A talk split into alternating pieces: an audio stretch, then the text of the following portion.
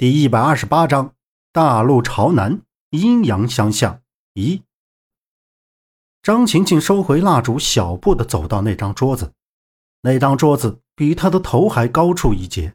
她踩着一把小凳子，对着眼底下那只鸡停顿了一下，浅浅一笑，拿起放在血鸡旁边满是血的刀子。杨木哥哥，你最好配合我一下，不然。痛苦的可是你自己的。张晴晴左手握着那一把刀，右手从桌下抽屉里取出一张白布，边说边动作熟练的擦着刀子上的血迹。面前擦刀的张晴晴根本不是自己第一眼所看到的那个可爱的女孩，她可以残忍的杀死一只鸡，面对她而毫无畏惧。如此的心狠手辣，那对活生生的人也会下得去手吗？杨木心里是惴惴不安的想着。杨木看到张晴晴扔掉手里的血布，又从抽屉里拿出了一个药瓶，放下小凳子，朝他走过来，用刀子在他手腕处划了一道不深不浅的口子，直到鲜红的血向地面滴下，抬头看着他说道：“放心，我不会让你死的。”只要你乖乖的躺在那上面，我就给你止血。你，杨木抽动着胳膊，但是越动血就流得越快，很快地面上就流了一滩的血。杨木只得在张晴晴解开脚脖子的绳子之后，慢慢的走到那张架子床上，一侧身就躺了上去。冰凉的铁板冷得入骨。这才过了几分钟。杨木就感觉自己正在滴血的那条胳膊冰凉的，渐渐没了知觉。他看不到地上的血，因为血已经被张晴晴用碗接住。张晴晴，你要是想要我的眼睛，我可以考虑一下给你。去医院做个手术不就好了？你自己动手不卫生，污染了怎么办？你就用不了了呀。杨木直视着前面，一根铁棍横了过来。放进杨木耳边的洞里，然后一盏特别亮的煤油灯荡在上面。这个就不用杨木哥哥操心了。张晴晴蹬着一把椅子站到杨木的脸庞前说道：“他此时已经套上了一层衣服，拿着那个药瓶走到了杨木的手腕处，打开，将药粉撒在了伤口上，凝视着滴下的鲜血，再看向杨木的脸，已经惨白的没了血色。”张晴晴再次出现在杨木的视线，而杨木的眼前已经模糊。就这么一个小伤口，会失血过多而要了他的命。张晴晴用她特制的药粉已经将血止住，接下来她要做的就是将杨木那双眼睛处理出来，但在她看来，就是直接挖出来。他戴了一副白色口罩，举起那把刀子，正准备下手，不料。啪的一声，这屋子的木头门被人踹开了。从外面冲进来的人正是陈方安。陈方安手捂着腹部，喘了两下。见到这番恐怖的场景，自己也被吓了一跳。你个小孩，没想到被你玩弄了，赶快把人放了！陈方安大怒道。张晴晴慌了神，药物竟然失效了，而且还找到了这里。他心中大为不爽，这不是坏自己的好事。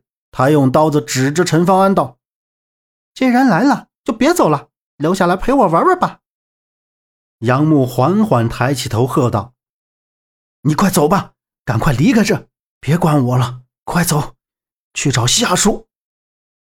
快别说这些了，要走一起走，今天就和这个小东西拼了！”陈方安握紧拳头，一个踏步就冲了进去。陈方安立到铁架旁边，一拳就冲着张晴晴的脸打去。张晴晴眼睛一眨，机灵的很，脑袋一动就向后缩去，然后快速跳下椅子，躲过了陈方安的这个拳头。陈方安誓不罢休，紧跟其后，飞去一脚就踢到了张晴晴握在手里的刀子。张晴晴一个不稳，身子一斜，刀子就被陈方安给踢飞了。张晴晴面孔有些紧张，她真的没有想到陈方安被她下了药之后还有这么大的力气。这个哥哥是叔叔，你的脾气太大了，你要收敛一下啊，不然怎么能好好玩？陈方安瞪着他，回身就把杨木从铁板床上抽了起来。他解开杨木身上的绳子，看到张晴晴身子一动要往外跑，又立刻冲了上去堵住了他。杨木头晕目眩的，自己也解着绳子，而这时手腕的伤口一下子裂开了，血不停的往外流着。杨木从铁板床上下来，扶着床边，冲着陈方安的方向说道：“别让他跑到外面，不然就麻烦了，谁也走不了了。”陈方安听到话音，重重的点了一下头，看到张晴晴目光冰冷，小腿跑得飞快，但都被陈方安拦住了。他对杨木说道。把你那绳子扔过来，我把他绑了。张晴晴一听，立刻神情一变，这样下去肯定会被他们抓住。她紧握着手里的药瓶，扫向虚弱的杨木，定神道：“喂，你们两个哥哥可要注意呀！如果杨木哥哥再不止血的话，可就一命呜呼喽。那救命的东西就在这里。”陈方安瞅着那边站不稳的杨木，见他那条手臂垂着。手腕的血缓缓流着，怒视着张晴晴。陈方安，不用理他，没有他说的那么严重，这点伤口还要不了我的命。你赶快把他绑起来。杨木一边说着，一边紧紧捂住手腕。见陈方安抓起绳子向张晴晴走去，自己则踉跄的向桌子走去。他赶紧拉开抽屉，从里面抓起白色的布，就绕在了手腕上。